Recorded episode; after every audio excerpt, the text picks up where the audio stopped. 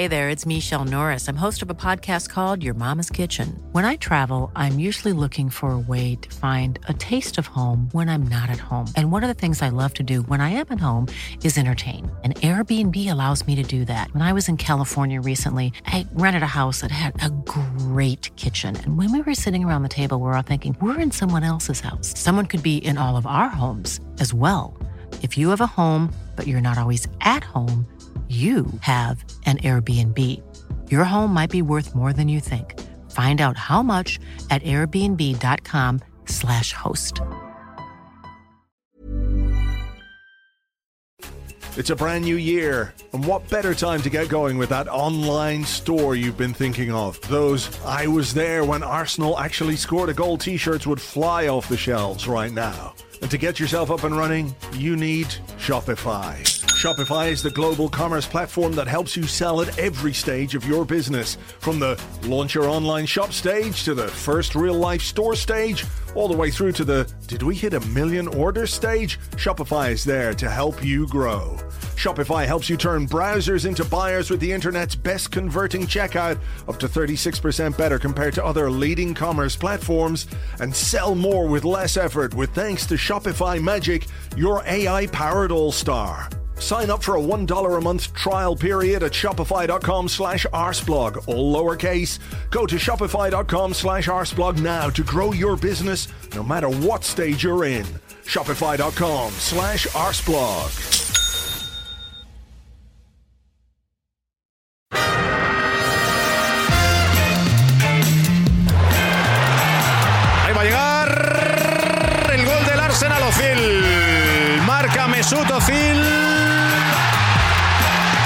Alexis, vaya mano y el remate a gol de Lacazette. 1-0 Arsenal, Lacazette. Marca el delantero francés.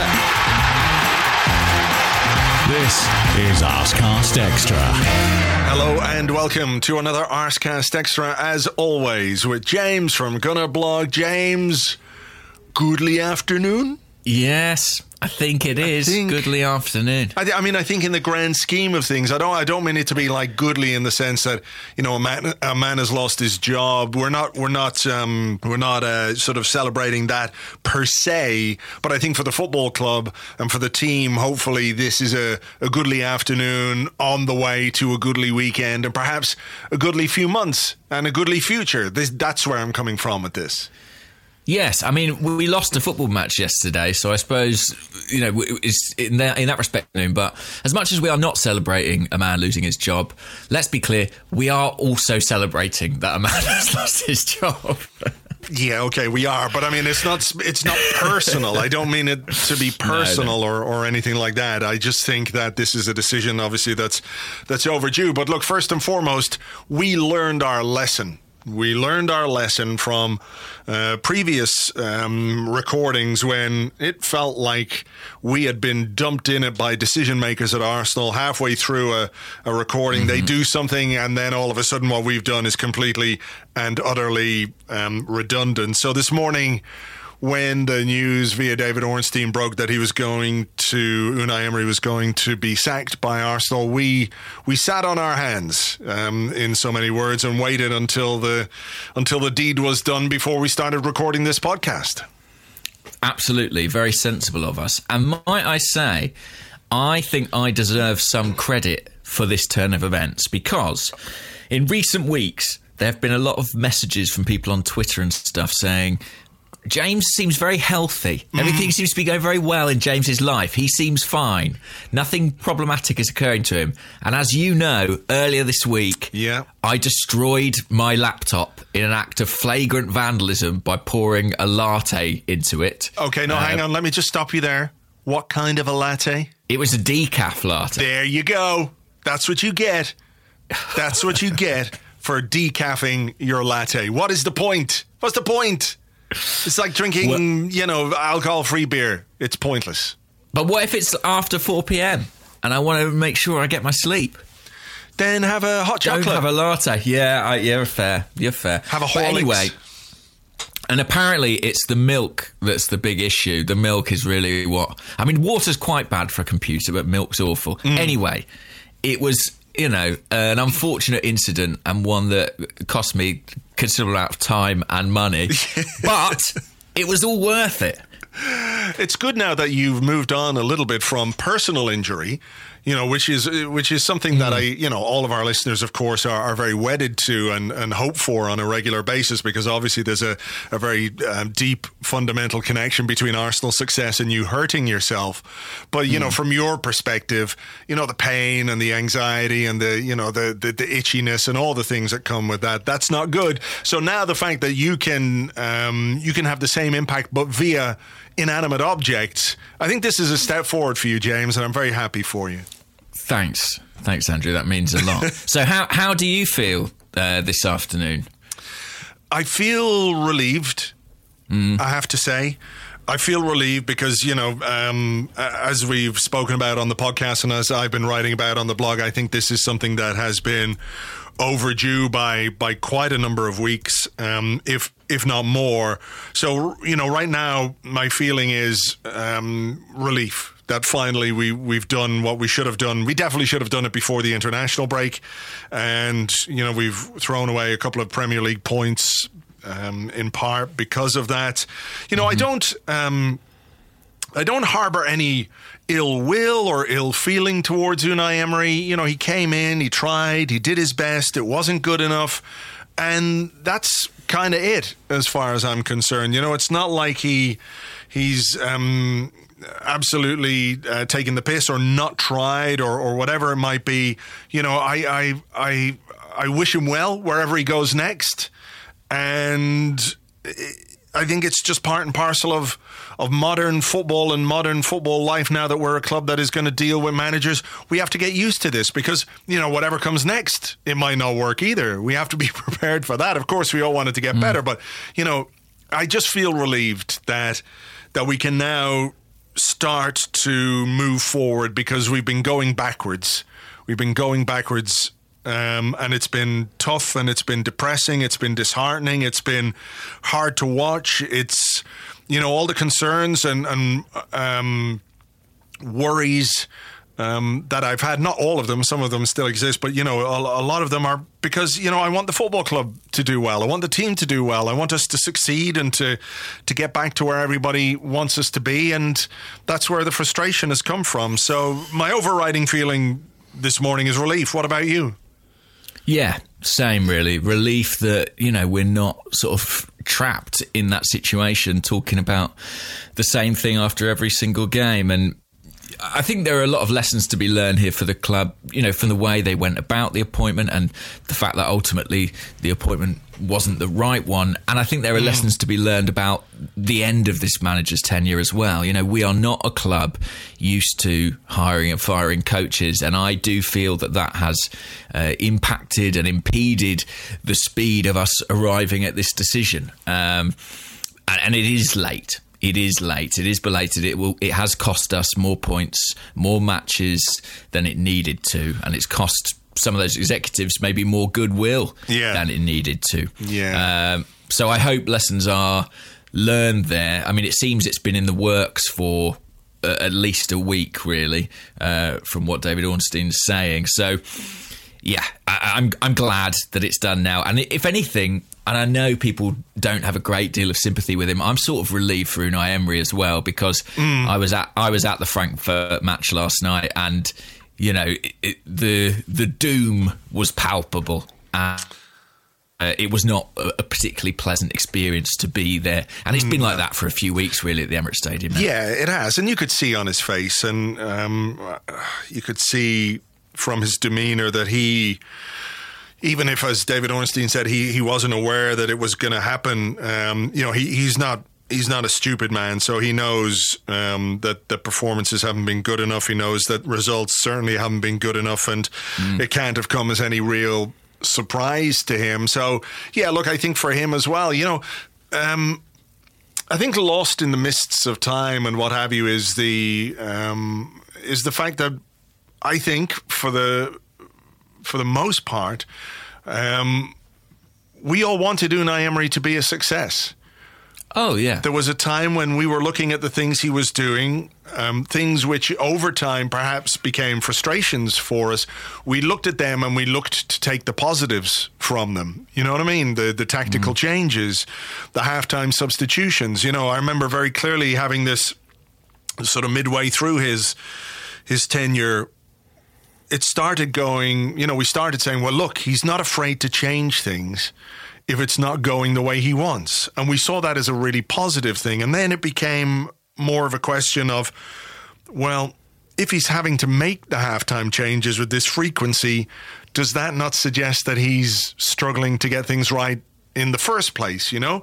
So, mm. oh, it's a question of um, time. Things have developed over time and the, the frustrations have grown over time and and everything else. But I think from from his point of view, you know, it's it's probably a relief as well because he must have been feeling the pressure and he must have been feeling like a bit isolated, a bit alone. Um, you know, when you're in a dressing room and you're trying to elicit performances from players and, and they're just not doing it on the pitch because, you know, there's no way that what we've been doing on the pitch is what Unai Emery would want any football team he manages to do right?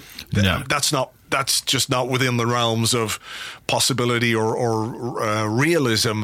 So each week he, he tells his team to do certain things or he wants his team to do certain things and, and the fact that they can't and are getting worse and worse each week it must be a, a horrible feeling for a manager knowing that your message is just not getting through no matter how hard you work absolutely and i mean what did you make of the performance last night against Frankfurt. I mean, it, to me, I, I, just looked at that and thought these players are kind of done with this coach. Yeah. Um, that was the only way you could interpret it, I thought.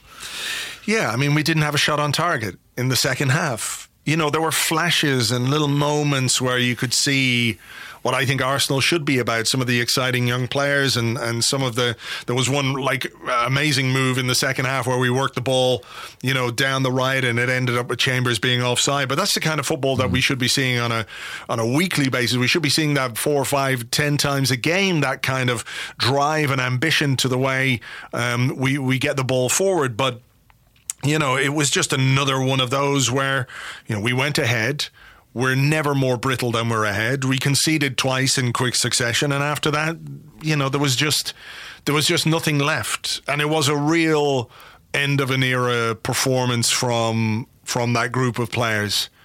Um, mm. Remember, we talked about Lacazette and not celebrating yeah. Um, last week against Southampton, there was a moment where I think it was for the second goal actually, and Mesut Ozil was closing down the guy who was about to take a shot. And I think if you look at the replay, it's almost like it occurs to him, well, if I block this shot, they might not score, and then this might not come to an end. You know, uh, that's me projecting, of course, but mm. it, it's it's the kind of action that happens when a team is is on its last legs, and this team has been on its last legs for weeks and weeks and weeks. Mm. And what a backdrop for it last night as well. I mean, it couldn't have felt more sort of apocalyptic, yeah. really, like a end of an era stuff. And you know, I mean, I know there are a lot of reasons that ground was half full last night, and you know, obviously the ban for the Frankfurt fans are massive. Look at part. you with your optimistic hat on, half full rather than half empty. that, that would be me. But um, I do think that you know that does speak volumes. And, and the empty seats did for Arsene Wenger to an extent. And I think they, you know, it was not full against Southampton at the mm. weekend. And I'm sure that contributed uh, for Unai Emery too. I mean, fans had grown quite disenchanted. So many people I knew just couldn't really be bothered to go to the game last yeah. night. And I do have a real sympathy with that. You know, I mean, certainly as I walked there in the rain, the thought crossed my mind, why am I doing this? um, yeah. But yeah, I, I, am just glad that it's done. I would say that uh, for me, it doesn't completely absolve you know those who prevaricated and delayed in making this decision. I think. It, it, could have happened sooner. It should have happened sooner, and that would have been healthier for the club, for mm. everybody concerned. Um, no, my overriding feeling is, like you say, relief and excitement as well. You know, this is one of the most exciting times to be a fan of a football club because you've got that blank slate. All those possibilities are open to you, you know, and we can have that belief, which we haven't had for so long, Hmm. that things are going to get better. Yeah, potentially. You know, I think there are there are wider issues, and we might discuss those in in a few minutes time. Um, but I wanted to just sort of weave in some questions into this, and we've one here from Tony McPartlin, who, who's at Tony McPartlin on Twitter, who says, uh, "Hi guys, was there a clear turning point where it all went wrong for Emery, or is it just that he was never the right man? For me, it was the three-two home defeat to Palace last season, and our subsequent missing the open goal of." Of Champions League football. And I have to say, for me, the end of last season just set off so many alarm bells. Um, it, it really, really did. The fact that we just took seven points from our last seven games, we missed out on Champions League football the way we did, and you know whatever about the Europa League final, that was that was annoying and that was painful. And to lose to Chelsea um, and lose comprehensively was was obviously bad. But I think for me, the the way we blew the the top four last season, just um, I think I was never able to get over that failure. I guess when it came to to assessing Unai Emery, and you know, I'll, I'll admit I was. I was willing at the start of this season to give him the benefit of the doubt, you know, the mitigation of it being his first season and of course, you know, another transfer window in which he could bring in some players that that he wanted to bring in, but for me that was um, that was a good chunk of why I, I felt like uh, his his time here was not going to end well. Definitely a massive factor. I mean, one of the things that occurs to me about Unai Emery and where it all went wrong for him is, know, I think it's kind of death by a thousand cuts. I mean, there are so many issues here that have kind of undermined his management of the club. I mean, one I can't look past, and it's one that was associated with him as at PSG is his individual man management. And we've spoken on this show about how many different players have kind of been involved in, Yeah. you know, friction potentially with the manager, uh, and and that goes all the way back to you know his start at the at the club and the decision with Aaron Ramsey not to extend his contract, and then the fact that Ramsey kind of came back into the team. I mean, all, all that stuff it all feeds in. Uh, clearly, since the spring and since Ramsey, to be honest, we have been really bad, and he's been unable to arrest that. But I think there are so many different reasons. For me, as someone who was so behind the idea of a new manager and really energized by it, I think what I find it difficult to look past is the, the way in which he sort of has folded points of principle so many times. Yeah. And you know, going right back to the first half of last season, you know, Mesut Ozil was out of favour, Aaron Ramsey was out of favour, uh, and granted, results kind of dried up after that 22 match unbeaten run around Christmas time, and when he needed something, he turned back to them. And in my eyes, the way that he sort of folded there massively undermined his authority. And I think it must have undermined his authority in the group too, because suddenly he became this figure who, you know, what he says you don't necessarily believe. And yeah, I, I just think that since then, really, it's felt like someone continually trying to kind of close a gap or make up a deficit, and it's all felt a little bit desperate. Yeah. Um, and I think Unai Emery would probably say, "Oh, you you know, you haven't seen the real Unai. If you don't stick to your guns, then it's very difficult for us to know, you know, what is the real Unai Emery." Yeah, I think as well. Look, if we're being completely fair here, we always knew that whoever was going to follow Arsene Wenger was going to have a really difficult job, right? Um, I see a lot of people sort of tweeting stuff like, "Well, this is what you get for getting rid of Wenger" and all that kind of stuff, as if as if that wasn't the right thing to do. It was the right thing to do. Arsene uh, had stayed too long, and it was time for Arsenal to make a change. The fact that this particular change didn't work, you know, doesn't mean that it was wrong to to move on from from Arsene Wenger. And I think you know, in the background, there were obviously things going on. There were power struggles and, and all that kind of stuff going on with, you know, Gazidis leaving, then Mislintat leaving and Raul taking over and, you know, just the general seismic change that was going on at Arsenal uh, as a football club. Like you mentioned, the Ramsey thing and the, the contract. I, I don't think that would have been I don't think Emery is the one who said we should re- withdraw that contract offer. You know, I I, No, I, I. Really don't think that. I think he's had a lot of um, issues to deal with. Um, some of them of his own making, some of them not. You know, you, you mentioned the authority, and I think that was a, a very big one. He had this ongoing, or still, well, still, he doesn't anymore. Um, because Mesut Ozil has outlasted him at the football club, and it looked, you know, completely absurd that that might be the case um, some time ago. But you know, it is yeah the authority of a manager coming in and picking a fight or picking, um, you know, trying to trying to uh, display his authority via uh, an altercation or whatever you might call it with the the team's biggest star. Maybe he was absolutely justified with that, but like you say, going back on it. Um, was probably the start of the undoing of him in terms of, you know, the way he was perceived in the dressing room. Because, you know, if you're going to be an authoritarian, be it. But you can't be it one day and not be it the next day because then everybody knows it's just a, a fake, a facade, and, and what have you. So, you know, I, I think he's done his best, and his best wasn't good enough. And I don't think really. I never got the sense that he was quite the right man for the football club, regardless of the fact that we were going through change. I don't think he connected with what Arsenal should be or wants to be, and even the stuff when they, they hired him to say he'll build on the platform that Arsene Wenger put in place, and you know all that kind of stuff. He never really displayed a true understanding of that to me because I think genuinely the fans would have been a bit more patient with I won't say similar results, but but iffy results if there was more ambition to the way that we played the game. And I think you know the the the cautiousness was something that really got irritating very very quickly. Yeah, I think you're right. And personally, I I would have loved the football to be a bit more expansive.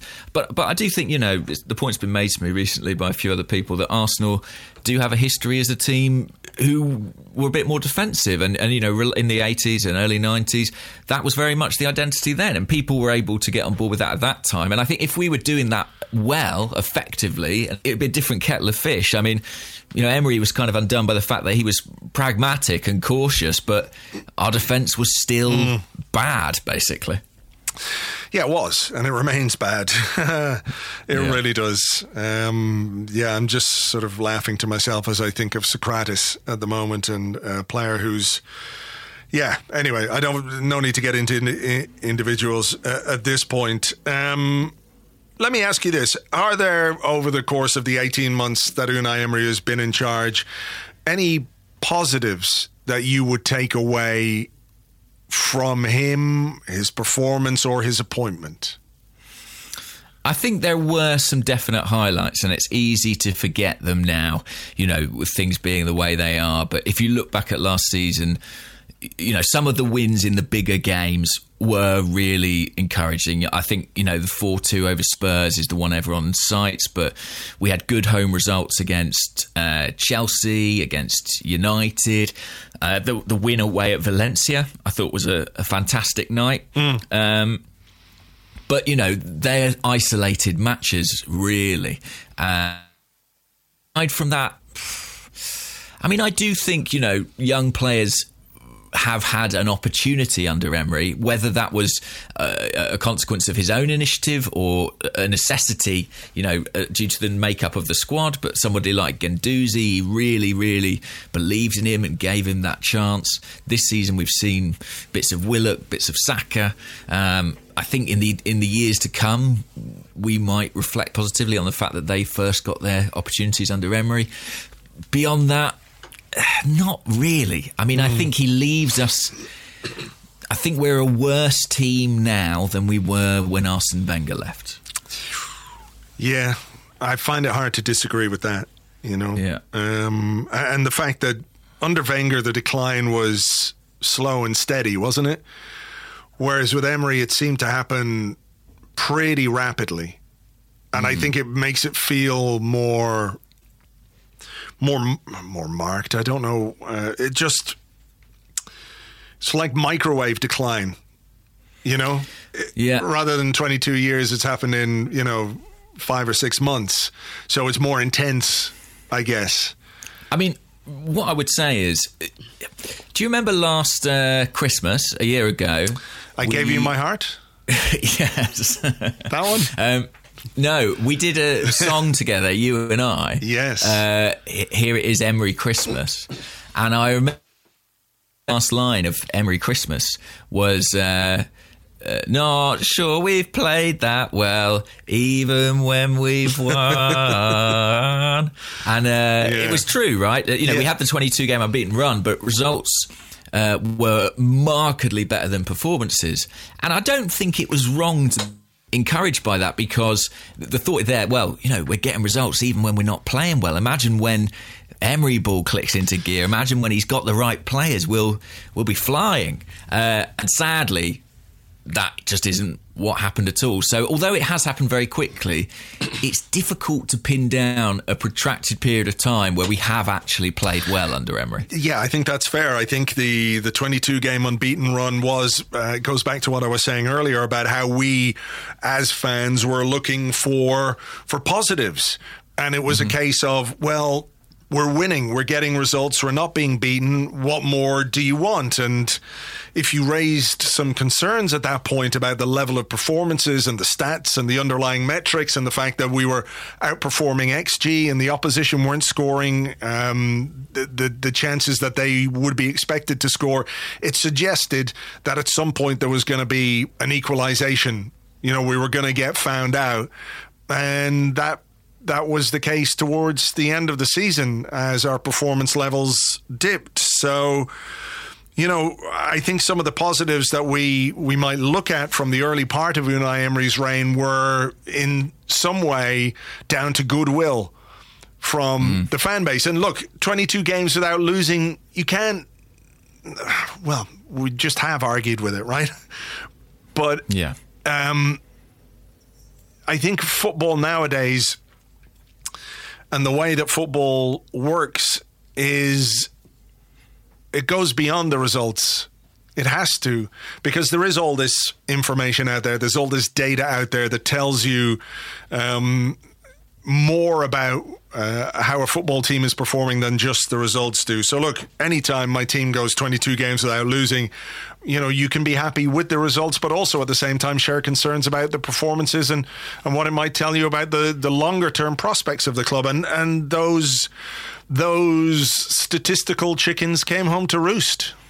Yeah, and I think as much as I would say, you know, there's things for the club to learn from this appointment and this tenure generally, I, I think it's fair to say there's probably things for a lot of fans to learn too. You know, I mean, I barely remembered a, a managerial appointment at Arsenal, certainly not in my adult life. So, mm.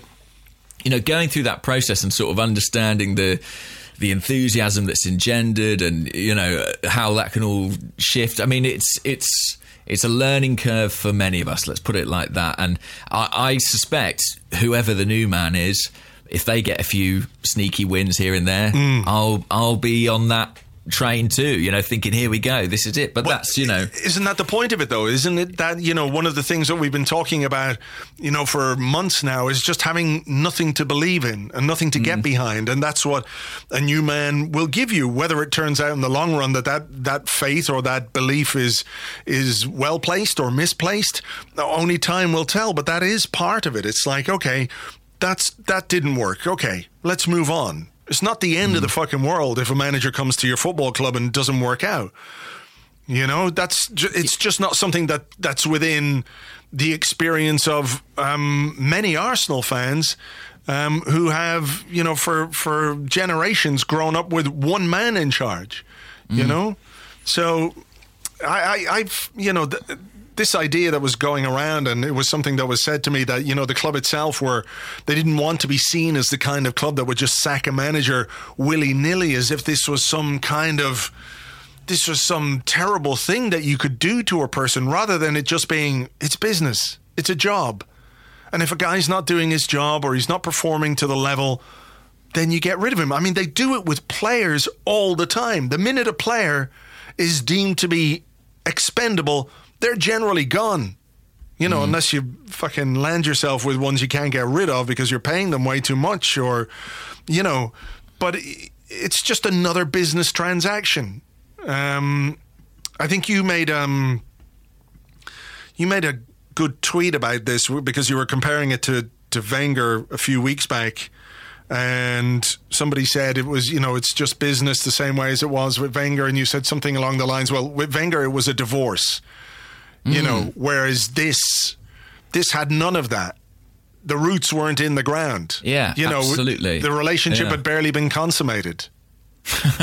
no, you're right, and the, the attachment wasn't there. So it, it, does, for us, I think, as supporters, feel more clinical. It should be easier for the club. And the other thing is that we've all been. Uh, you know, sold this idea of a, a new structure where it, theoretically, sh- moving a coach on or bringing one in shouldn't change that much, mm. shouldn't cause great disruption. So this will be the test, won't it, of that structure?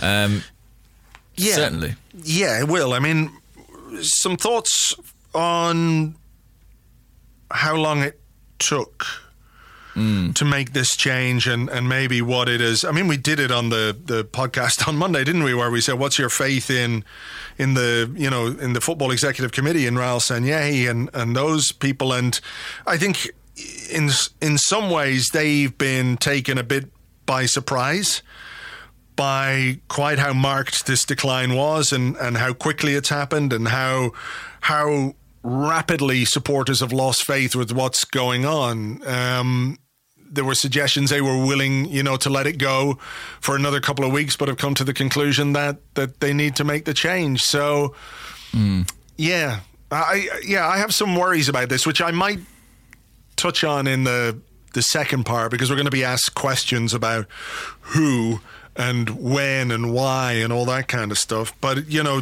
do you do you have any sort of further thoughts from Monday on Raul and um, and that cohort? Uh, well, I mean, the story going around via David Ornstein and a few others is that Arsenal went to America last weekend, and that this has been coming for about seven days. The decision was made before the Frankfurt match, so.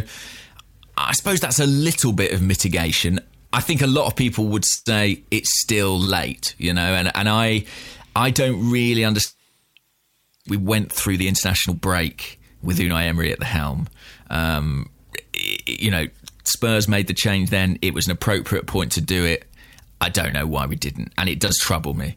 Yeah. Um, but uh, you know, they have at least done it now, and of course, they're going to be judged by the appointment they make, aren't they? I mean, this, you know, Ivan Gazidis was the guy who led the recruitment search that led to Unai Emery. He's no longer there. The next man will be very much their man. So, yeah, you know, they need to uh, get it right. I mean, the problem, as we sort of have uh, implied earlier on in the show, is that most managerial appointments don't work, do they? Certainly not in the way that you know we want them to. Mm. Yeah, I mean, it is. It's going to be a big test for Raul and um, Edu and this football executive committee and what have you, because this is well and truly their their appointment. I do think that that uh, Sanllehi was very strongly behind the appointment of Emery, even if it was um, when Gazidis was the CEO. Mm-hmm. Um, but you know, there's there's a way for him to hide behind that.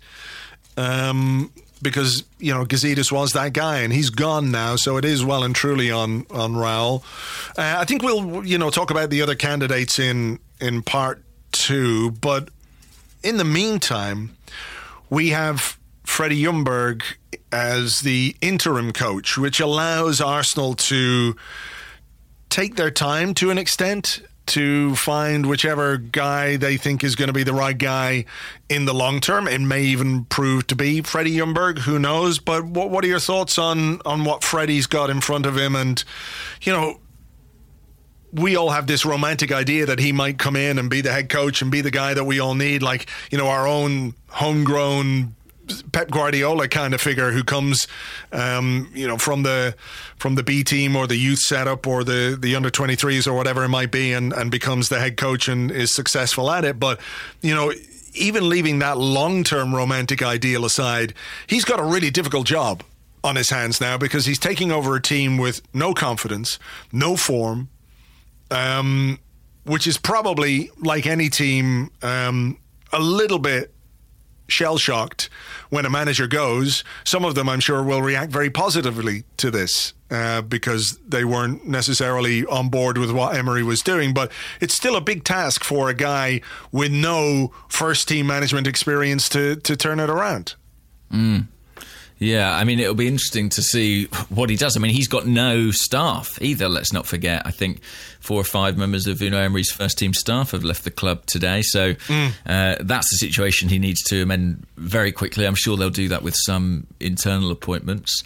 Um, but yeah, I, I I'm excited, obviously, to see what Freddie brings. I mean, ever since he was uh, moved to the first team coaching squad this summer, we've talked about the prospect of him potentially being a manager one day, and you know he's fully qualified. We don't need to worry about that. He's got all the badges, you know, so there's no Yeah. sort of administrative issue. That's a good point, isn't it? Because there were some suggestions that he didn't have the required license to be a head coach if we decided to, to give it to him.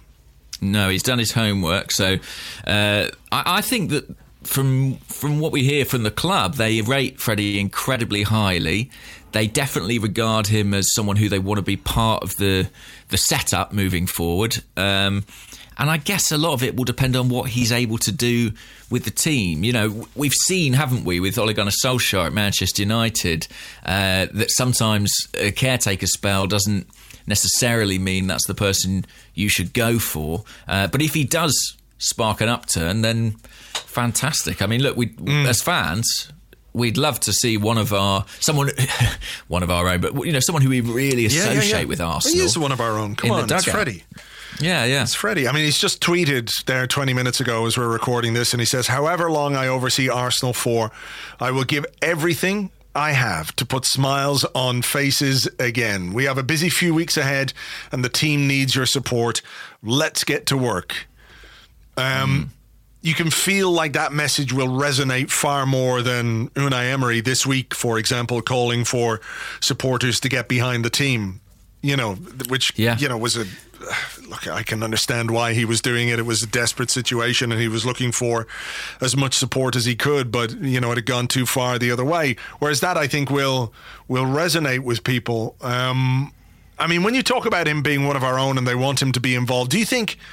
Do you think that will perhaps have an influence on their thinking when it comes to whatever long term appointment they might make? How do you mean? Do you mean he might go for someone who's maybe more experienced that could work alongside Freddie for a, a period and sort of groom him for the for the big job eventually? Mm, yeah, but also somebody with with that Arsenal connection. Potentially. Potentially. I mean, I, I think that as much as Freddie's really highly regarded, there must be a bit of um, a, a feeling internally that this has come quite soon for him. You know, I mean, he's been with the first team for what, a few months, and now suddenly he's running the show. Yeah. Um, maybe it's sooner than ideal. I guess we'll kind of find out, won't we? Because we'll we'll see what sort of response he manages to engender from the players. I kind of feel that if he is such a big coaching prospect, there is a degree of risk, isn't there, in kind of giving him the keys at this stage. You know, you, if he is a potential Arsenal manager, you want him to be an Arsenal time when he's absolutely ready, and there would be no shame in him not being ready today, given the relatively limited experience he has. Yeah.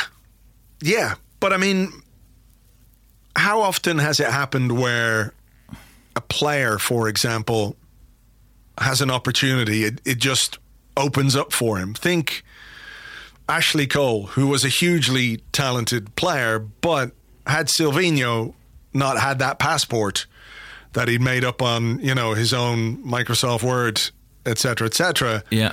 you know, Ashley Cole's pathway to first team football might well have been blocked. Of course. So there's a there's an element of timing with with things like this where you know we we um uh what was I going to say there? I was totally sidetracked by uh, something that just popped up on my screen, which was uh, just a story about Frankfurt fans, by the way, um, from from Andrew Allen. In case anyone gets the wrong idea, um, But yeah, you're right. There is such a thing as a, a once in a lifetime opportunity. There is such a thing as that.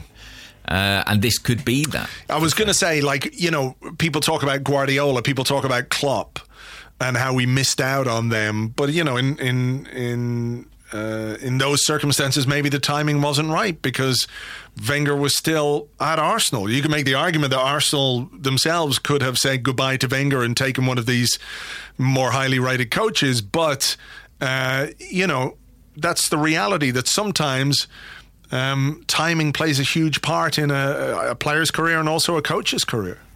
Mm. Yes, certainly. And look, it's a fantastic opportunity for Freddie, and I can't imagine it's one that he hasn't thought about. You know, he's he's not stupid. He's seen what's going on at the club in the last few months. He must have thought there's a possibility here that I have, need to step into the breach, and I'd lo- I can't wait to see what he's got planned for us. What do you think? Back yeah. three? no, I don't think so. Back three. Ozil dropped again. I don't know. I'm I'm really curious. I think yeah. Um, there was a tweet from Jeorge Bird who does the mm. who does the the Arsenal youth stuff, obviously on on Arseblog News, and he uh, he's watched the under 23s and watched Freddie. Um, where is that thing. Uh, boop, boop, boop. I can't find it. But basically, people ask him what kind of a what kind of a coach Freddie is, and let me just see if I can find it here. If I can just bring up Jeorge's timeline. But it says like plays out from the back. You know, will argue with officials, that kind of stuff. Yeah. yeah, a few people have asked what, what Ljungberg is like as a coach. Likes to play out from the back. Midfielders making dynamic runs, lots of pressing always very encouraging of players during the game, argues with officials, a lot. So, you know, if he can introduce sustained and consistent pressing mm. to an Arsenal team, I'd be well and truly on board with that. You know, play it out from the back. Again, I don't see anything wrong with that as long as you can do it properly.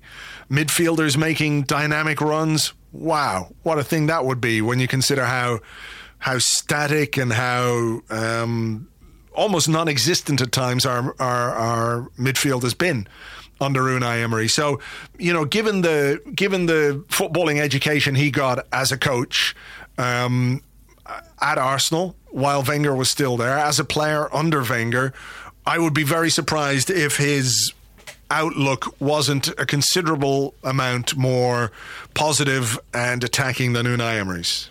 Yeah, I spoke to uh, a couple of the young players who played under Freddie uh, for a piece I did about him, Cohen Bramall and uh, Julio Pleguezuelo, and they raved about him. And one of the things Cohen Bramall said, I was just finding it then, he said, uh, Your pass had to be precise. You know how Arsenal play, but with Freddie, everything had to be perfect. Finding the pocket on the half turn, playing high, rotating at the right time. And just that thing of the, the, precision of the passing, the weight of the passing. I mean, that was Arsene Wenger's obsession, you know, mm. and it seems like Freddie has carried that with him into his coaching career, as you would expect. It's only natural that he should. So I think there'll be ex- a bit of excitement in the squad, to be honest, about working with Freddie for lots of different reasons. Number one, you've got that whole contingent of academy players who worked with him before and clearly feel that real affinity with him because he's a good communicator and he was a successful coach with them.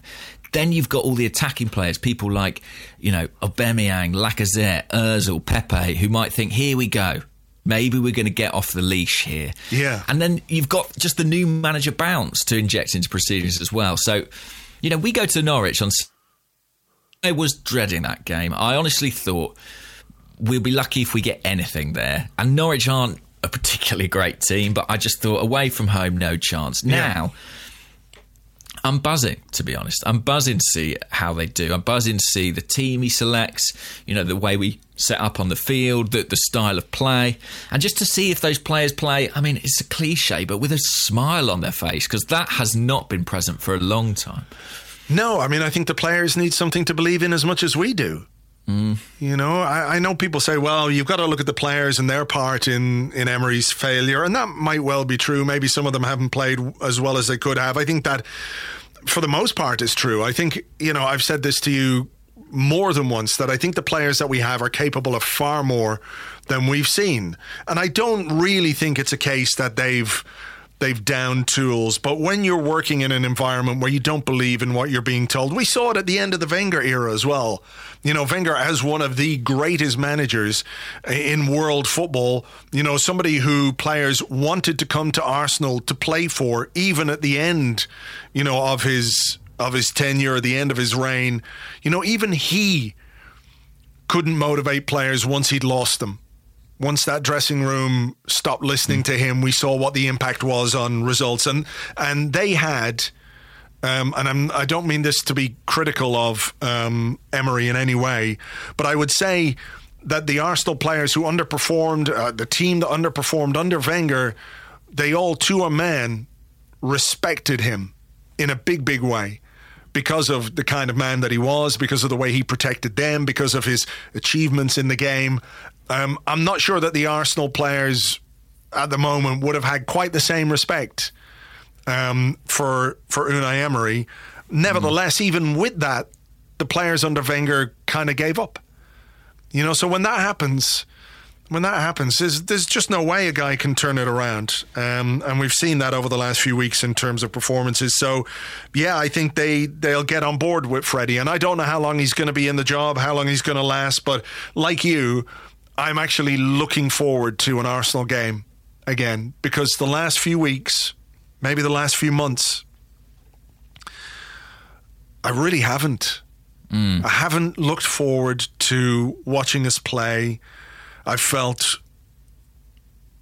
conflicted and that's an awful way to feel about the football team that you support and you know I'm I'm glad we've got something different on Sunday, and I'm excited to see what he does, how he does it, and what the what the impact might be. It might take him a couple of weeks, but like I just feel, I feel like he will understand the way that Arsenal should play football, and I think that's something we can get on board with.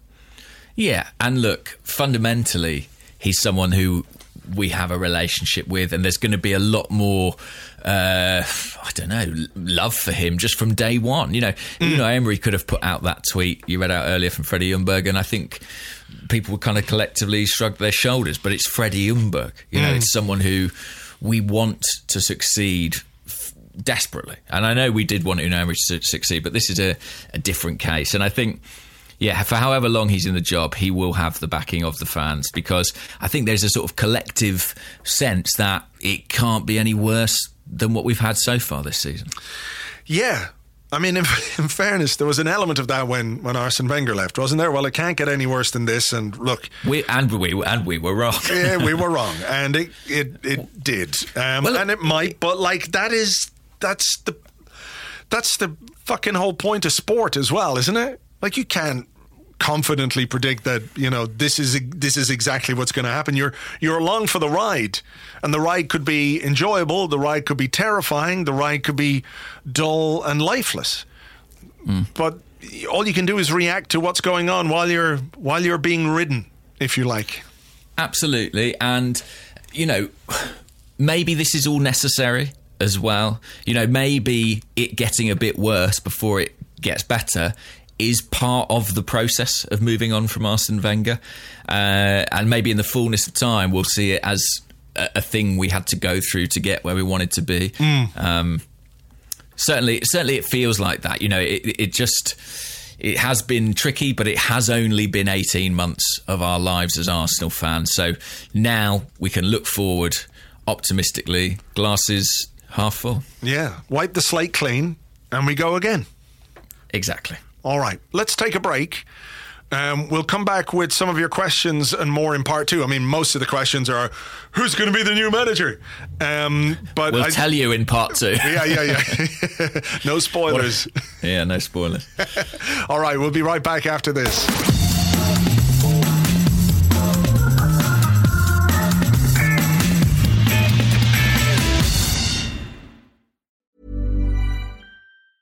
Mom deserves the best, and there's no better place to shop for Mother's Day than Whole Foods Market. They're your destination for unbeatable savings, from premium gifts to show-stopping flowers and irresistible desserts. Start by saving 33% with Prime on all body care and candles. Then get a 15-stem bunch of tulips for just $9.99 each with Prime. Round out Mom's menu with festive rosé, irresistible berry chantilly cake, and more special treats. Come celebrate Mother's Day at Whole Foods Market. Cool fact a crocodile can't stick out its tongue. Also, you can get health insurance for a month or just under a year in some states. United Healthcare short term insurance plans, underwritten by Golden Rule Insurance Company, offer flexible, budget friendly coverage for you. Learn more at uh1.com. It's a brand new year, and what better time to get going with that online store you've been thinking of? Those I was there when Arsenal actually scored a goal t shirts would fly off the shelves right now. And to get yourself up and running, you need Shopify. Shopify is the global commerce platform that helps you sell at every stage of your business. From the launch your online shop stage to the first real life store stage, all the way through to the did we hit a million order stage? Shopify is there to help you grow.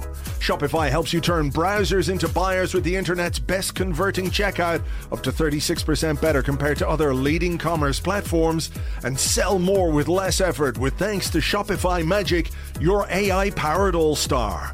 Sign up for a $1 a month trial period at shopify.com slash arseblog, all lowercase. Go to shopify.com slash arseblog now to grow your business no matter what stage you're in. Shopify.com slash arseblog.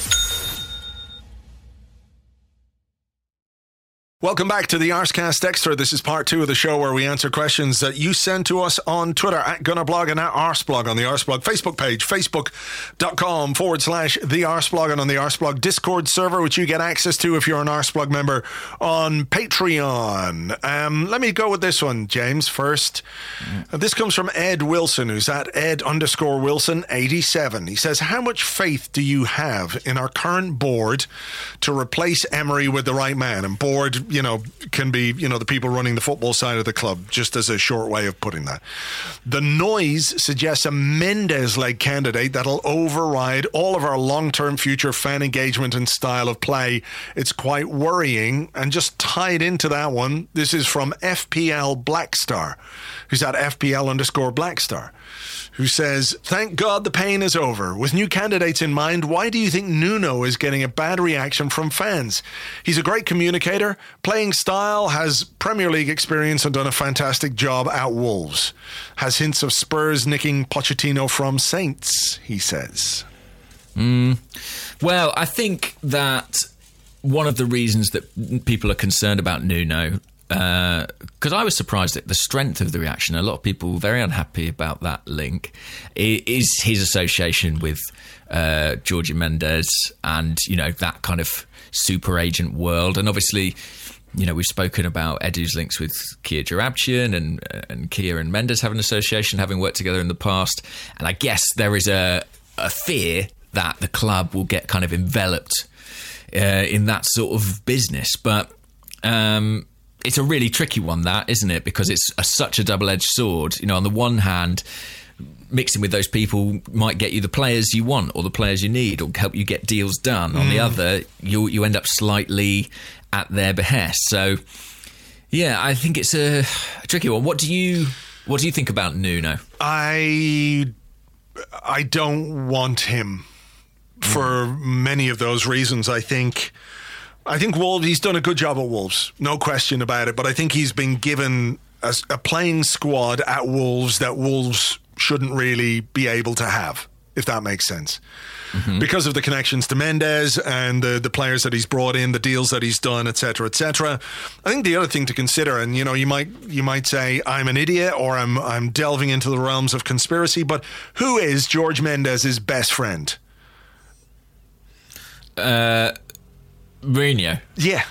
So are, are we going to give control of our football club and our transfer business because make no mistake if you have a Mendes appointment as manager Mendes is having a very significant role to play in your transfer business and your recruitment right mm. so are we going to give him carte blanche to bring in the kind of players you know that he wants, that he can move players through Arsenal Football Club and take all those agents' fees, while his best mate is manager of Tottenham down the road. That no, that doesn't sit right with me at all, at all. So you know, I think Nuno has done a good job at Wolves, but I think the Mendes connection, the Mourinho connection, the the the way that it would um, dictate our recruitment over the coming years, I think, is something that I would not want for Arsenal Football Club, and that's mm. that's where I would have serious concerns about Nuno. Do you want the good news? Sure. Literally, as you were just talking, I've had a text that suggests that that's probably a red herring. That one. Uh, okay. That's you know, if you don't want Nuno, I don't think we're going to get Nuno. Okay, that's good. Well, I'm happy. But then.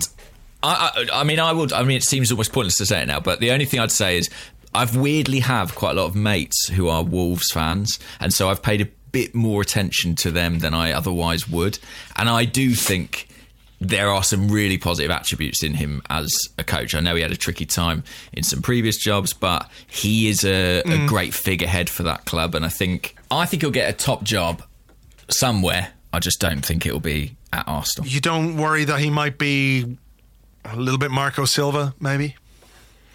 Maybe, maybe, but uh, you know, uh, he'll get a good job because he's got a good agent. Ultimately, yeah. Um, yeah. So you know, he'll turn up somewhere. But I, I, yeah, I don't think. I think. I mean, look, it's interesting. There was all that talk about Mourinho. It ultimately didn't come to anything. Talk about Nuno it ultimately looks like it might come to nothing. What's mm. the common link there? It's come from an agent who who might be in the interests of that person to put the story out. So yeah. I, I, think we, yeah, I think we can take it with a pinch of salt. Maybe so, but I mean, I do think there is a connection between Mendes and Raul. Oh you know, yeah, let's yeah, let's not be blind to that either. It's not just Mendes having a laugh or anything like that. Um, so just back to the original question, leaving um, Nuno to one side, then. Mm what is your faith in this setup to make the right kind of uh, appointment? Honestly, it is. I have more faith in this set, the the setup that replaced Arsene Wenger, and there are a few reasons for that. One is the presence of Edu, um, the absence of Ivan Gazidis, and there are other people within the club of increasing influence, people like Jason Rosenfeld or maybe even Per Mertesacker, who might be consulted at least in this process. And I'd like to think that between them, we can arrive at a, a good decision. I, I mm. yeah, I, am relatively optimistic about that. What about you? Um, I'm, I'm not quite as optimistic. Mm-hmm. Uh, I want to be, but I'm just not able. I think you know the last few weeks have shaken my faith in in in those upstairs. Um, I do think that there's perhaps a little bit too much power with Raul Sanllehi and not quite as spread out across this committee mm-hmm. as we might like.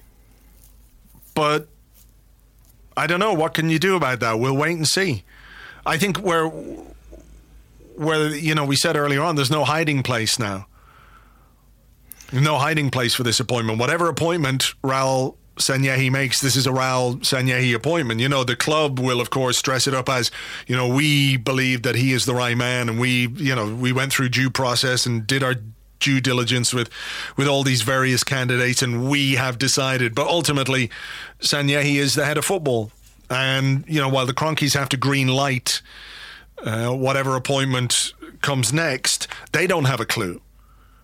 They don't have a clue as to who would be a good man or a bad man or, or anything else. No. So they can only work on the advice of the the experts, if you like, that they've put in charge of their their investment which is Arsenal. So it's going to be a very interesting one, I think. Um, it is super interesting. And, be- and what way do you think they're going to go?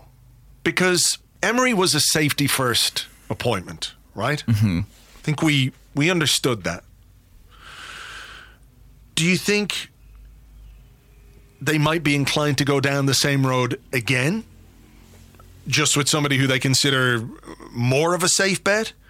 Or do you think there's sort of the foresight or the insight or the gumption at Arsenal now to make the kind of decision that maybe people aren't necessarily on board with at first, but which comes from a a place of conviction that they have this, mm. you know, real belief in whichever candidate it might be that they could take us forward. Because, you know, think about um, George Graham when he was appointed Arsenal manager. He was manager of Millwall. Now, Arsenal weren't doing great, but still, the idea that Arsenal were going to appoint the Millwall manager, regardless of the fact that he was a former player, raised eyebrows. Think mm-hmm. about Arsene who? Who is this Frenchman? What does he know about English football? said Tony Adams. Remember, you know, at the time, I don't know how well you remember this, but uh, if I remember correctly, there were three names doing the rounds. I think Terry Venables was one of them. Johan the, Cruyff? The other was Johan Cruyff. Yeah. And then it was Arsene Wenger. And I remember at the time being so on board with the idea that Johan Cruyff, of course. this incredible player, this guy who did such incredible work at Barcelona, not only you know as a manager, but but um, you know in terms of the the style and the ethos of the football club and the way that they would play football. You know, he had this seismic impact on that football club. You know, this Barcelona, and you're thinking, wow, Johan Cruyff at Arsenal, that would be fucking amazing. And instead, we went for Arsene Wenger. And I think it would be fair to say that there were people who doubted that appointment. In time, though, it proved to be the right one. It was a risk, it was brave, it was left field, as almost as left field as you could come. This was a guy who came from Japan. Um, and I just wonder if within the names mentioned right now, there's a candidate that they see that kind of potential in rather than somebody who yeah he can come in. He's managed you know a couple of clubs and done all right. He'd he'd be able to guide us to relative safety. Well is that candidate Freddie? Would it, be my question. It could be Freddie. It could also be Mikel Arteta mm. who I know again people have would rightly have concerns about because he's never managed a team in his life. Right? I, I get that. I understand why people would be skeptical of that kind of an appointment. I have to say, it's one that intrigues me. I'm not saying Arteta would be the, the next great Arsenal manager. I'm just looking at the names out there and I find him a really intriguing prospect. Arteta? Yeah. Mm, I do too, and I, have said that for a while now. I think that he, I think he would be my number one choice. Actually, um, I know he's not managed a senior game before, but I just there's something about his character, the people he's worked with, the reports you hear about his work at Man City, um, the fact that they're considering him as Pep's successor. Frankly, if he's good enough for them, he's good enough for us at the moment, and yeah, he would figure pretty prominently on my list. I suppose the slight the tricky thing is if you appoint Arteta, and A, I think we don't really know how interested he would be in that job and how badly he took not getting it last time. Um, but B, what does that do to Freddie to bring in someone roughly the same yep. age?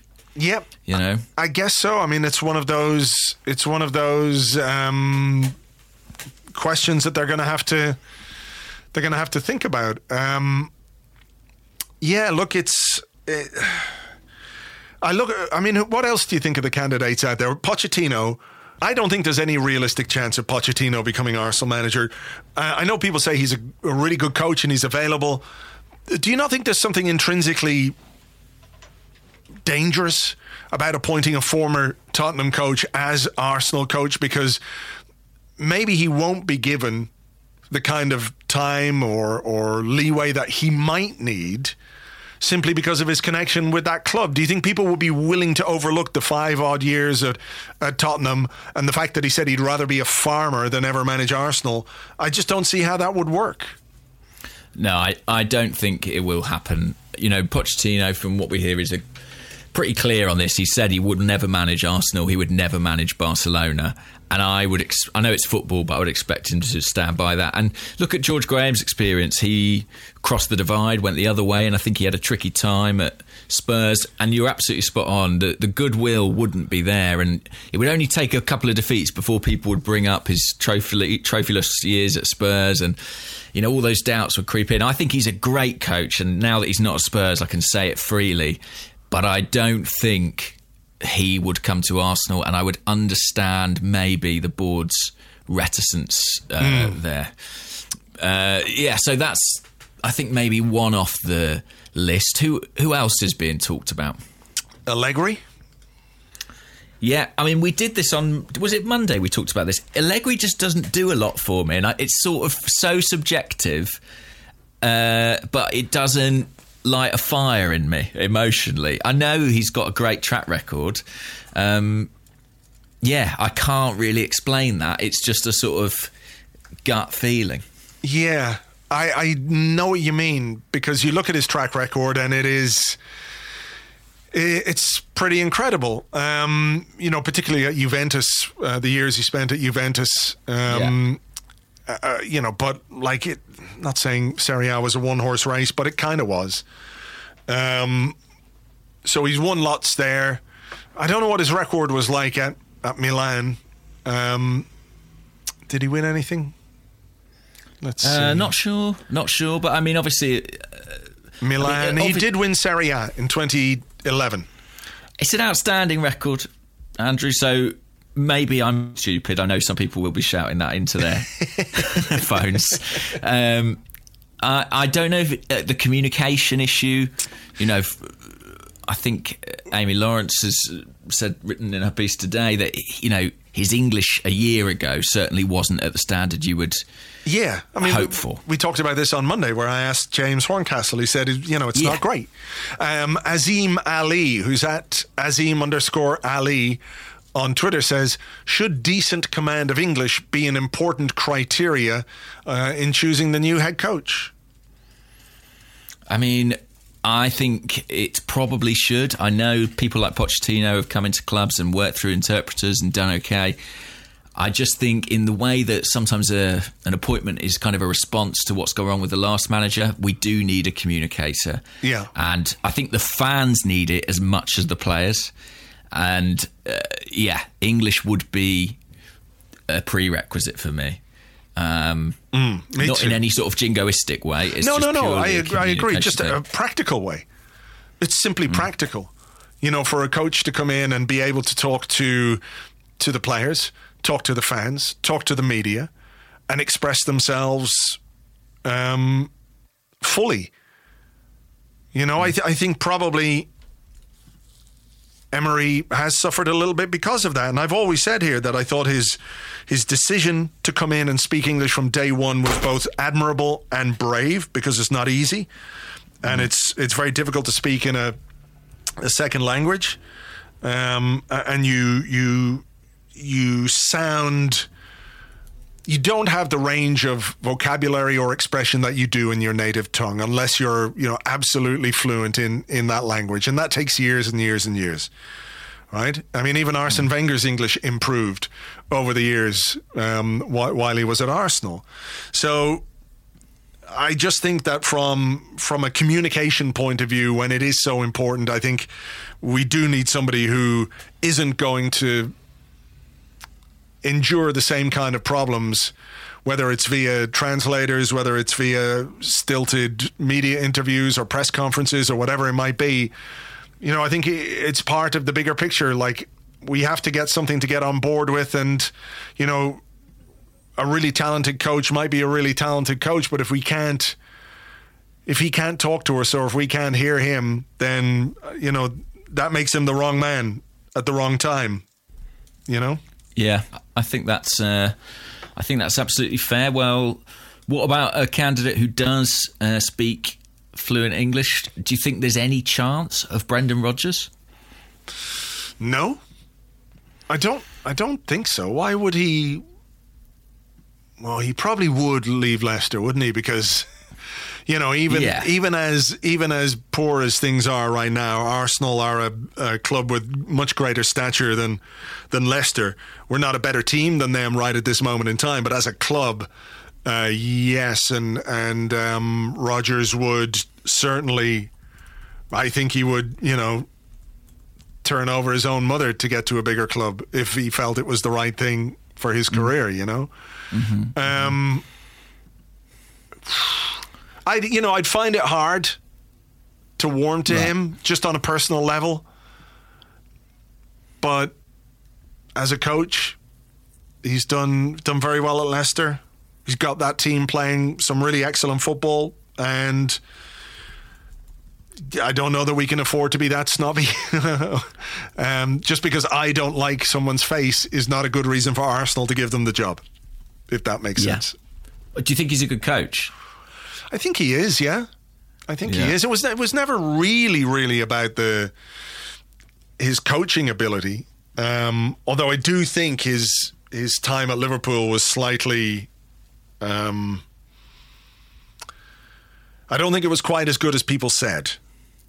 Right. you know um it, it's really been about personality for me um you know and this is a guy who has yeah just just personality really i find it very hard to warm to him and um but as a coach i think he, he's he's probably decent yeah Yeah, I, I mean, I, I have to say, I, I really like Brendan's work as a coach. I think Brendan, like he's my friend. Um, unky brandy Unky Brandy. I, I think he's, uh, you know, an irritating character at times, but a good manager. Now, I don't see him leaving Leicester, certainly at the midway point of a season. Um, well he left celtic just before they were winning nine in a row or whatever it was yeah, yeah, maybe you're right. Maybe you're right. Like he would. Like he'd push his kid off a cliff for a step up. That's wrong, isn't it, to suggest that he would murder his own children? I just mean that he is, you know, he is an So I get the feeling you don't you don't want him. You don't want him. I mean, the, the, the trouble is, you know, some people don't like him. I I don't especially, but I really think he's a good manager. So I, you know, he would definitely be on my shortlist. Um, I'm just trying to think if there's anyone else in the Premier League. Not not so not really. People will talk Howe, but I don't think that's realistic. Um, I mean, I think you, you start looking abroad then, and if you're looking at summer appointments, then there's Nagelsmann and there's Ten Hag and those guys, which is why maybe somebody like Freddie could be given the rest of the season. Do you think that's likely that he'll get a, a good solid stint? you know, if it was the club are going to have to in this period of time stick a lot of irons in a lot of fires, right? And talk to a lot of people and see what the interest is in in those people in doing the job at Arsenal. And some of that might be um, would you be interested in doing this job? And it would be yes, but I will only take over next summer. Um, and it depends then if they're prepared to wait for that candidate. So we could see Freddie get longer than than people might think, or with someone like Arteta, you know, given the situation at Everton, who might themselves be looking for a new manager sooner rather than later, and and Arteta obviously has um, a a very deep connection with Everton. They might feel that in order to get their guy, if they want Arteta, they're going to have to get there before Everton do it. So it's um it's a difficult job. Oh shit! What was that? I don't know. My phone fell off the table. You're wrecking Um, your phone. That means we're getting. who are we getting? Who's the greatest manager around? I can't remember. Uh, Ten Hag's, the Nagelsmann. I personally think they're out of our reach. Is that uh, fair? I don't know. Without Champions League football, yeah, that's that's a point. That's a point. Um, what about old Go on. familiar names like Carlo Ancelotti or something like that? you know? I, I talked about Rafa Benitez during the week Yeah. on the blog, Yeah, yeah. and I think if you were going to give somebody the job on a, a short-term basis, Rafa Benitez or, or someone like Carlo Ancelotti, who has you know vast experience, would probably do a decent job until the end of the season, particularly if you're looking to win a European trophy. You know, and Benitez has won the Champions League. He's won the Europa League. Ancelotti's won the Champions League how many times? Three times, four times. You know, um, and given the the increased importance of the Europa League to our season, you could see why that might be a good short, relatively short term appointment until such time as the summer arrives. But then with those guys, do they want a you know a six month contract? You know, I don't know. Do you get Ancelotti if you're only offering him six months? I don't know. Well, n- no, I would say. Um, not when he's already currently in a job as things stand, you know. Patrick uh, Vieira. Patrick Vieira, I mean, the, I, I would be really interested to see it. I have to say, you know, he has done the job. He has gone and been a manager in America, in France. Nissan having the best time in Liga, but when you look at that situation, there are a lot of extenuating circumstances. They've had a crazy situation with their ownership. They've had a lot of problems with players. Um, they had a thing where they had to sack a guy earlier this season because he nicked one of their players' watches. Um, uh, so I, you know, I think he's been in a very tricky situation there. The work he did in MLS was brilliant, and he's Patrick Vieira. Do you know what I mean? He's Patrick Vieira, and that that does a lot for me. Um, I mean, the trouble is, and it's sort of worth couching all these conversations with this. None, none of us know. I mean, I know I've made a no, but none of us know how a manager is going to do, do we? Like, you can think, make what seems like a theoretically good appointment, and it can be a disaster. And there is just a kind of there is an element of pot luck, isn't there? Like you hope you get the right guy and it all clicks. Well, yeah, I mean, you obviously have to make a choice, but you're making an informed choice based on information and statistics and data and interviews and suitability and availability and all those things. So it's not like you throw it up in the air and we're, oh, that guy, okay, No. let's see how he goes. So there is a process that you can go through. Um, you know, to to minimize the risk, which isn't to say there there isn't a you know there's always a risk, but you minimize that by going through a good process when you're when you're appointing a manager. Sure, yeah. Um, don't you don't just give it to Tim Sherwood. I understand that, but like, I sometimes think people look at what uh, area. You know, he's at Nice now. People say, well, they're not doing very well, and I'm like, well. You have to try and separate that from the context, and it's very difficult to know how he might do at a different club with a different set of players Yeah. in a different situation. That's all I mean. It's just it's you know there is a kind of unknowable element to this. I mean, obviously it's not just random, but Sure. Well, you know, Yeah. in, in as much as Emery was the wrong man at the wrong time for Arsenal, you know, Vieira could be the wrong man at the wrong time for Nice, or not quite the right man, and could turn out to be the right man at Arsenal. You know, I'm not saying that is the case, but you know, we have to look at it in in, in those sort of contexts. So, you know, there's all of these names floating about, and w- w- you know, at this point, it's so fresh. We've got no clear idea of, of who it is they want to go for, or, or what direction they want to take. Um, I, I didn't notice something within the. Um, Within one of the athletic pieces today, which said that as recently as the start of this season, Raul Sanllehi had been pushing for a contract extension for Unai Emery. That doesn't fill me with a great deal of faith in No. in Raul. Um, and maybe it explains maybe it explains why he was you know so desperate to hang on to him. Yeah, certainly, certainly. I mean, the only thing I would say is that you know when in that situation there were reasons it didn't get over the line, you know, and there are people within the club who were like who could see the context and that it would not have been a good hope that those people are included in the appointment process too. Um, Yeah. But I, I uh, yeah, that that is a troubling fact, certainly. I, it's it's such a fascinating time, though. I mean, yeah, because it really feels like it could be anybody. And to be honest, I know we talked about Freddie, but to me, it feels like he as everybody else. If they give him a decent spell, and I think we could be looking at a, a decent spell. You know, I think they'll only move to replace him if it's not working out. Then, then he could put himself in a really strong position. Or if the candidate they want is available right then and there you know. Yes, sorry, so yeah, if, yeah. if they come across somebody, uh, you know, if Freddie wins his, yeah, if Freddie wins his five in a row and the candidate they want is there, then I think they make that that appointment.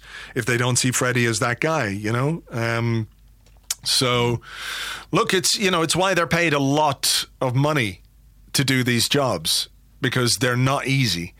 Um, and they haven't done them as well as they, they should have. Um, just a quick question here, um, because I don't know that there's any other managerial candidates we've we've missed out on. I'm sure there'll be some names coming out of left of field that we haven't mm. we haven't thought about. But um, what do you make of the role of the ownership in all of this? Um, because I, yeah. I I harbor some some very serious concerns that uh, their their distance and their willingness to delegate and, and demarcate responsibility to people who they believe to be, you know, good people, the best people, etc., will play will play a bit of a role here. I, I kind of I don't know if they know how hard it's going to be for us to get back into the into the top four. I think they thought we'll spend some money in the summer. Manager will turn it around. Arsenal have always been in the top four. Like, what if the next managerial appointment doesn't work out? And what if, you know, it becomes more clear that one of the issues that we have are the people running the football side of this club? I mean, how in tune do you think they're going to be to dealing with that kind of situation? I do think their distance slows things down. That's my main observation about it. That you know, if they mm. were uh, more plugged in, I think it might have expedited this process. Um, I, I think it's really tricky because it's the whole thing about Kroenke, isn't it? That he lets the people in charge do their jobs, and on the one hand, that is kind of what you want from an owner. You don't necessarily want someone interfering expertise. On the other hand, if those people aren't as competent as they're supposed to be, you get problems. Mm. Um, so really, for me, it's more about you know the what we're calling the sort of executive committee. Uh, I'm looking at them now, and I'm looking at them to get this right because uh, they it will be their recommendation to the Kroenkes ultimately yeah. who comes next. Um, and I, I think you know it, it, it's big for them, but. I, I, do wonder, like, how much it's damaged the perception of them. You know, the fact that this Emery saga has been a bit drawn out. I do mm. wonder how much that's hurt them and how, what degree of faith there is in them. Um, yeah, I, I, I just hope when we do appoint somebody that I mean, I know, you know, we can go through the candidates and you might think this guy's good or I might think that guy's good or we might disagree on this or that, but I hope, as happened with Emery, in fairness, when a new man is appointed, or whether it's just, you know, Freddie for the meantime, we've got to get behind that decision. You know, we've really got to because this club is at its best when everyone's pulling in the same direction. And that, you know, that goes for the fans too. So I'm just looking forward to not having to debate it, you know, game in, game out. yeah. Yeah. Yeah. You know, I remember saying to you when Emery was appointed, you know what I'm looking forward to? I'm looking forward to hmm. talking about football. Mm-hmm. Talking about mm-hmm. matches and performances and the opposition and tactics and the way that we play, you know, because we'd spent so long with everything, uh, every discussion was um, based around Arsene Wenger and whether he should stay or whether he should go. You know, every single discussion was, are you Wenger in? Are you Wenger out? Whatever it was, you know, you could not view Arsenal without looking at looking at it through the prism of, of Wenger's own situation. And now we're right back where we were with him, where we were, and now we've moved on. And I agree with you. I think we have to. I think we. Um, I think we do have to get behind whatever decision that they make. You know, it doesn't mean that we can't be critical or we can't analyze it, or if, you know, six or eight months down the line when it's not working, it doesn't mean we can't say this is not working. I mean, I hope that the next appointment that we make is a big success because, you know, I want this football club to win matches again. I want the football to be good again. I want fans to enjoy themselves. I want, you know, going to matches to be an enjoyable experience. Working, um, you know, talking about Arsenal should be fun. And it hasn't been for a while. So, you know, I, I'm absolutely um, willing to get behind whichever manager they choose. Um, there is no, I don't think there is a universal candidate that everybody wants, you know? Um, but I think whatever candidate they choose, you can have your concerns or you can have your, um, you can have your, worries about their suitability or, or whatever else, whether you like their personality, whether you don't think they've got enough experience, whether they don't have enough English, whatever it might be, you kind of have to put that aside for a little while mm. and just sort of let the guy do the job. As we did with Emery, and I think people are forgetting that we did that with Emery, that we were um, prepared, um, you know, to to give him all the goodwill and positivity that a new manager gets. And in 18 months, you know, we were in a very dark, difficult place. But it wasn't that um, people were from the very start saying, you know, no, we won't, we won't have any of this. So, you know, yeah, we'll wait and see. We'll wait and see. But I'm excited. I'm excited about what's going to come next. I'm concerned about, you know, the people making the decisions, but in in terms of the decision that they've made today, I think it's the right one and I think it's the only one we could have made for this football club to move forward and hopefully, hopefully do something that will salvage our season. Yeah. Yeah. Well, uh, let's hope so. I mean, is it salvageable? That's my final question really. Yeah, we had a question on the Discord. I think it was from mm. Daniel Fitzpatrick. Um, can we finish in the top four? Um, I don't know that it we feels, can. I, am it doesn't feel especially likely. I think with a change, um, but it's still slim odds, isn't it? Yeah. What do we? Uh, six, eight points. I mean, it's do- it's doable. It's not impossible, but it would mean it would mean we need to win a lot of games, mm. and some of those other teams up up there to to hit a real blip. I mean, there's a lot of points to play for, mm. a lot of points, um, and. Uh, worth bearing in mind that we won't be the only ones pushing. You know, if United and Spurs get their get themselves together, they'll be in the mix as well. Mm. Uh, I had sort of written it off, to be honest. Um, I'm just going to try and take it game by game at this stage. Yeah, I think if we if we'd stuck with Emery, absolutely no chance. There's now a slim chance, depending on who we get and how the players respond to them and the job that that person does. Um, I think yeah, let's get through this Christmas period. Do you know what I mean? And see where we are. There's a lot of tough games coming up. Yeah, big time. Big time.